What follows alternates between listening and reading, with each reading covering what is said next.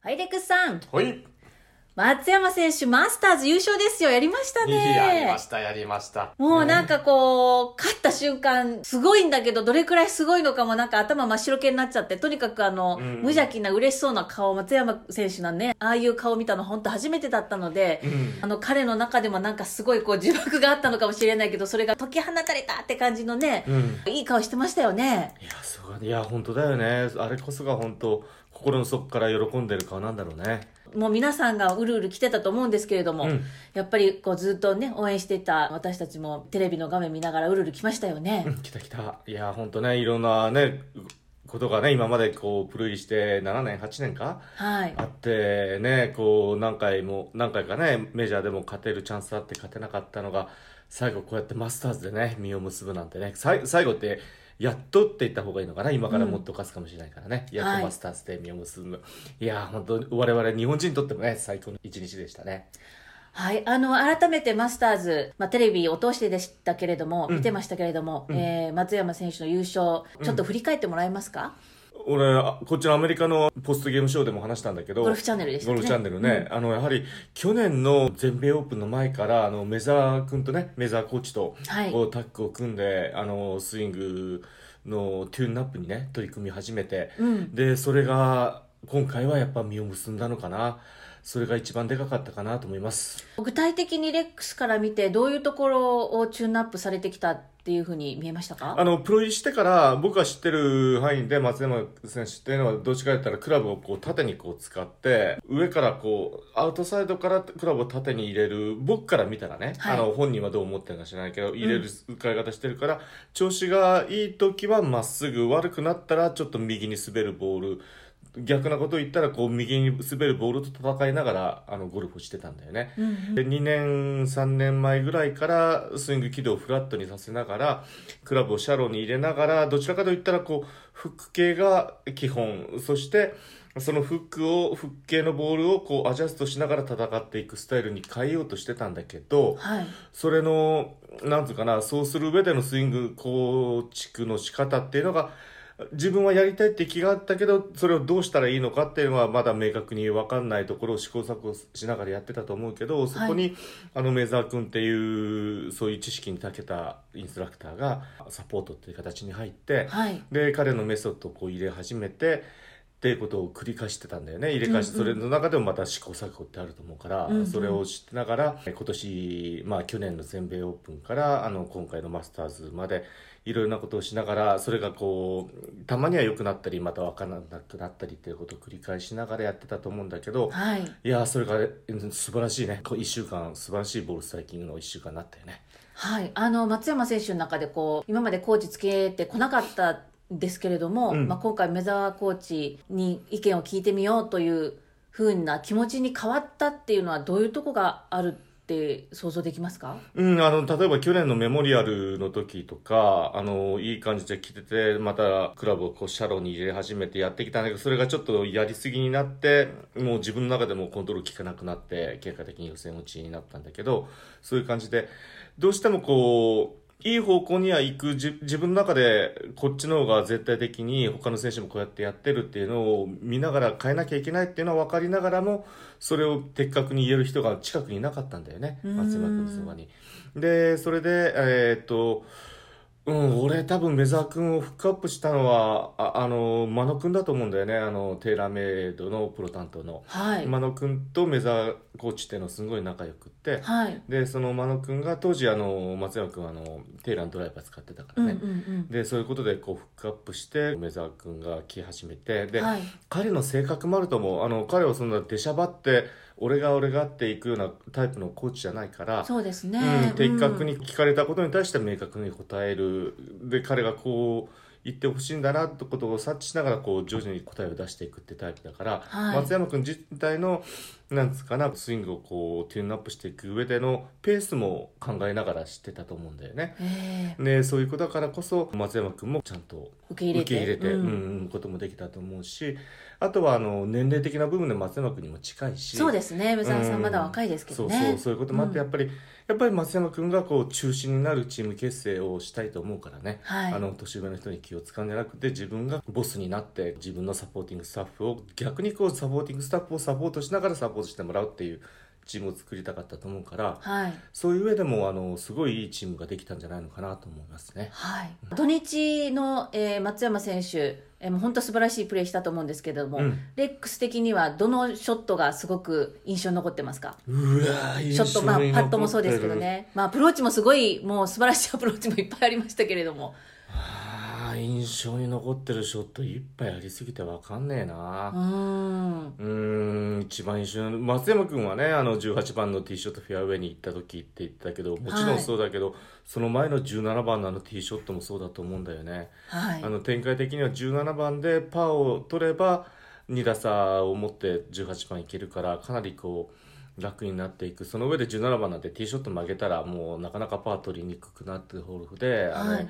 気持ちよくいいバランスで打ったもんね、うんそれがこうすごい印象に残ってるねであのショット全体で言ったらあの2年前までは飛距離を追求するあまりに勝負どころになったらもう強振して、うんうん例えば290ヤード飛ぶティーショット310飛ばなかったら満足いかない松山君がいたんだよねはいただあの今週、まあ、今年のプレーを見てたら10ヤード20ヤード先に打たなければ満足がいかない松山君じゃなくて、ん自分の理想通りの弾道でフェアウェイを捉えることに満足を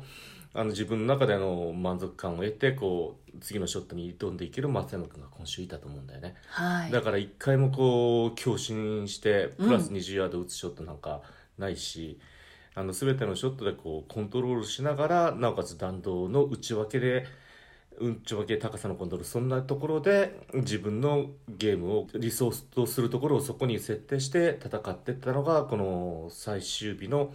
本人はねあの全くちょっとショットブレてたなんて言ってたけど、うん全体的なクオリティの高さ試合で勝てるゴルフにつながったんじゃないのかなと思います。はい、デレックさんの常日頃松山選手のショートゲームのうまさをうん本当にいつも言ってましたけれども、うん今回それもたくさん光った部分ありましたよね。あったねすごかったね最終日で言ったらもちろん1番のあの3打目は相当緊張してたから、うん、あの辛かったと思うけどあの3番の奥からのアプローチから始まってね、15番もセカンドオーバーして池に入れた後の3打目あれもちろん4なかったんだけどあそこにグリーンのちょっと手前うん、に置けるあそこに狙ってあそこでこう止まるもしくはそれがもうちょっと先に行ってグリーンに乗ってくれりゃいいっていうアプローチだったと思うんだけどそういうことができるっていうところとかやっぱ完成度が高いよもう、うんうんだからもう全ての意味でやっぱりあ結果的に1打差にはなったけど内容的にはあの松山君のすごい強い部分が光った圧勝に近いゲームだったと思ういしや本当ですね、うんチャンピオンらしいゲームをしたと思いますね。マスターズチャンピオンらしいゲームをしたと思います。えー、とそれで先ほど、まあ、チーム松山の一人の目澤さんの話出ましたけれども、うんチームの一員として、えー、と絶対忘れちゃいけないのキャディーのうん。翔太君ああ、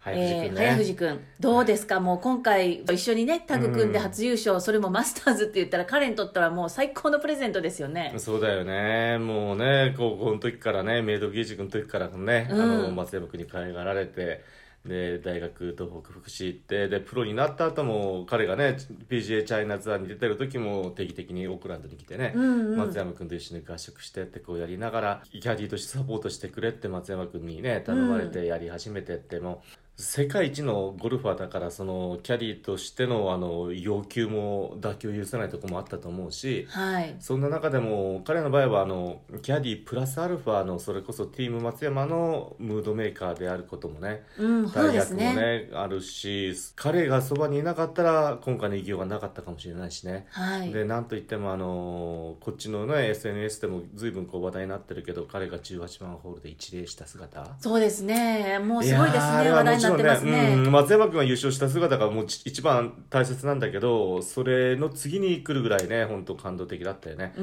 ん逆に本当日本人である我々が本当に誇りに思えるねことをこうあれ自分が狙ってやってんじゃなくてもう普通通り勝手に体が反応したと思うんだよね彼はね、はいだから普段通り彼が行っていることがこうやってまたこんなところで世界中にフィーチャーされたっていうのがなんか嬉しいね。うん、本当ね、はい、それからもう一人、飯田、飯田くん、トレーナーの、はいはいもうそれこそ長い間ね、松山くん と二人三脚で来てましたけれども、もうあねよかのっ、たよ画面でね、あの、ハグしてる時に大泣きしてる姿を見て、こっちももらい泣きしました。うんねもう長いことねずっとアメリカ転戦が始まってからずっとねいるまあ一番ねあの長い付き合いになるね、あのティームメンバーでいやいろいろあったと思うんだけどこうやって実を結んで本当よかったねあのあとあのチーム松山のあの記念写真とか皆さん見てると思うけど、はいあとあのちょっとあのひげがこう顎ひげがこうつながってるなんか四角い顔 のえ、そんなこと言っていい のあれはあのジャスティン鈴木君といってそれこそあの松山君をオーランドでね、うん支えてる子でめったにあの現場に行く子じゃないんだけど今回は彼がオオーガスタに行って食事担当みたいな感じで、そうです食事ねを、う作りん、なおがら、料理頑張って作ってたみたいですよ。うんねそんなこんなでこうまた彼もムードメーカーだからね、はい。彼もこうその記念写真のねもう当然入ってる当然なんだけどこう皆様はあまりこう馴染みがない顔だと思うんだけど、うん実はそのジャスティンっていうのも、まあ、影のねこう立役者って言ったらいいのかな、そうですうんね。松山君をこう支えてるチームの一員で核の核となるね存在だよね。はい、ということで、まあ、松山選手のこのマスターズ優勝っていうのは、もう私たち日本人にとって、まあ、ゴルファ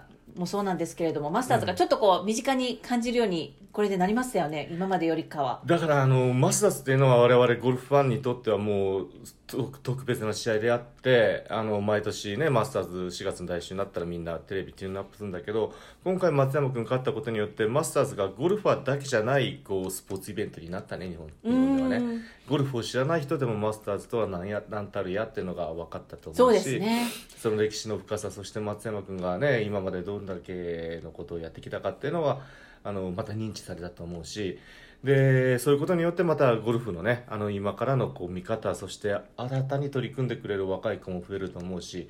いやーもう日本のゴルフ会員会にとっても本当最高の1週間だったね。いやー、本当嬉しい。なんかまだ余韻がね、抜けないですよ ね。あー抜けまあへんなの、昨日のあの優勝場面を思い出すと、うるうるまだ来ますね。ねえ本当だよね。えー最終日優勝争いをこう面白くって言っていいのかなあの盛り上げてくれた、えー他の選手で、えーウィル・ザラトリス、うんそれから一緒に回ったザンダー・シャフリー、うん後ろからこう上がってきたジョーダン・スピースとかいましたけれども、うんえーその中でレックスあの印象に残った選手いますかあーザンダーがねダボとトリがありながらもあそこまで頑張ったっていうのは彼らがねすのいかにすごいかっていうことだよね。はいまあ、今回は、まあ、運が味方しなかったのかなっていうちんあの陳腐な言葉で締めくくるのはもったいないんだけどねいつかはねザンダーももちろん勝つと思うしあのウィル・ザラトリスですけどあんまりねの見たことないですよね、うん、うん知らないと思うけど実はあのウィル・ザラトリスって何回か俺紹介したことあると思うんだけどあのコースマネジメントシステムのディケードはいの申し子なんだよね。そうですようん、ね、ディケードシステムを構築されるする上でこのウィルがもう最初にやり始めて、まあ、彼の今回のオーガスタの攻め方っていうのもそのシステムをベースにしながら、まあ、彼なりにまたやってきたと思うんだけどはいで去年の後半ぐらいからまた松山選手のコースの攻め方も変化が見られてんだよね。へーっていうのがあのディケードを使ってるとは言えないけど、まあでもあの梅沢さんは知ってますからねメデザンケー君ドは知ってるし、あのチーム松山の周りの人にはあの俺もあとさっき話した真野君も紹介してるとそう思うでんだけすどね、うん、話そうをいうしてます攻めよね方があるっていうことをがしっかりわかっあの耳に入ってると思うんだけどはい以前みたいにピンだけを狙ってる攻め方じゃなくなったよね今年は。えー去年から、はい今年それがあのアイアンショットが自信がなかったからそうしてんのかあえてそういう攻め方に変えたのかわかんないけど、うんうんその攻め方が今回のオーガスタなんて見事にうまいことはまったって感じかな。はいまあ、基本的にはタイガーのコースの攻め方っていうのがバックグラウンドにあるんだけど、うんうんあの決して無理はしないけど行く時は行くっていう攻め方ができてたねそれはいもオーガスタだからこそやったってじゃなくて普段からの攻め方が、まあ、変わってきたっていうのもあの今回の偉業につながった大きなポイントかもしれないね。そうですね、あのそのまあデケードについての概要なんですけれども BYTC ゴルフのフォロワー2000人突破っていうことであのレックスがあの大まかですけれどもあの概要を、えーお話ししている、えー音声動画、えープレゼントしてますのでこちらもぜひ興味のある方は、えーダウンロードしてください。はいはい、ということで、まあ、今週はもうとにかくウキウキ、嬉しい話題で始まってる 1, 週間になりそうなので、えーこれからもゴルフ界の盛り上がりを楽しみに、ねね、見きて見ていきたいですよね。今から東京オリンピックに向けてねゴルフ界もそして日本全体盛り上がっていけばいいよねそうですね、本当ですね、楽しみですね。はいはい、じゃあまだ余韻ままならぬ、えーこの雰囲気を味わったままですけれども、今日はこの辺で、えー終わりたいと思います。はいはい、ありがとうございました。お本めで当おめでとうごすざいます。嬉しい。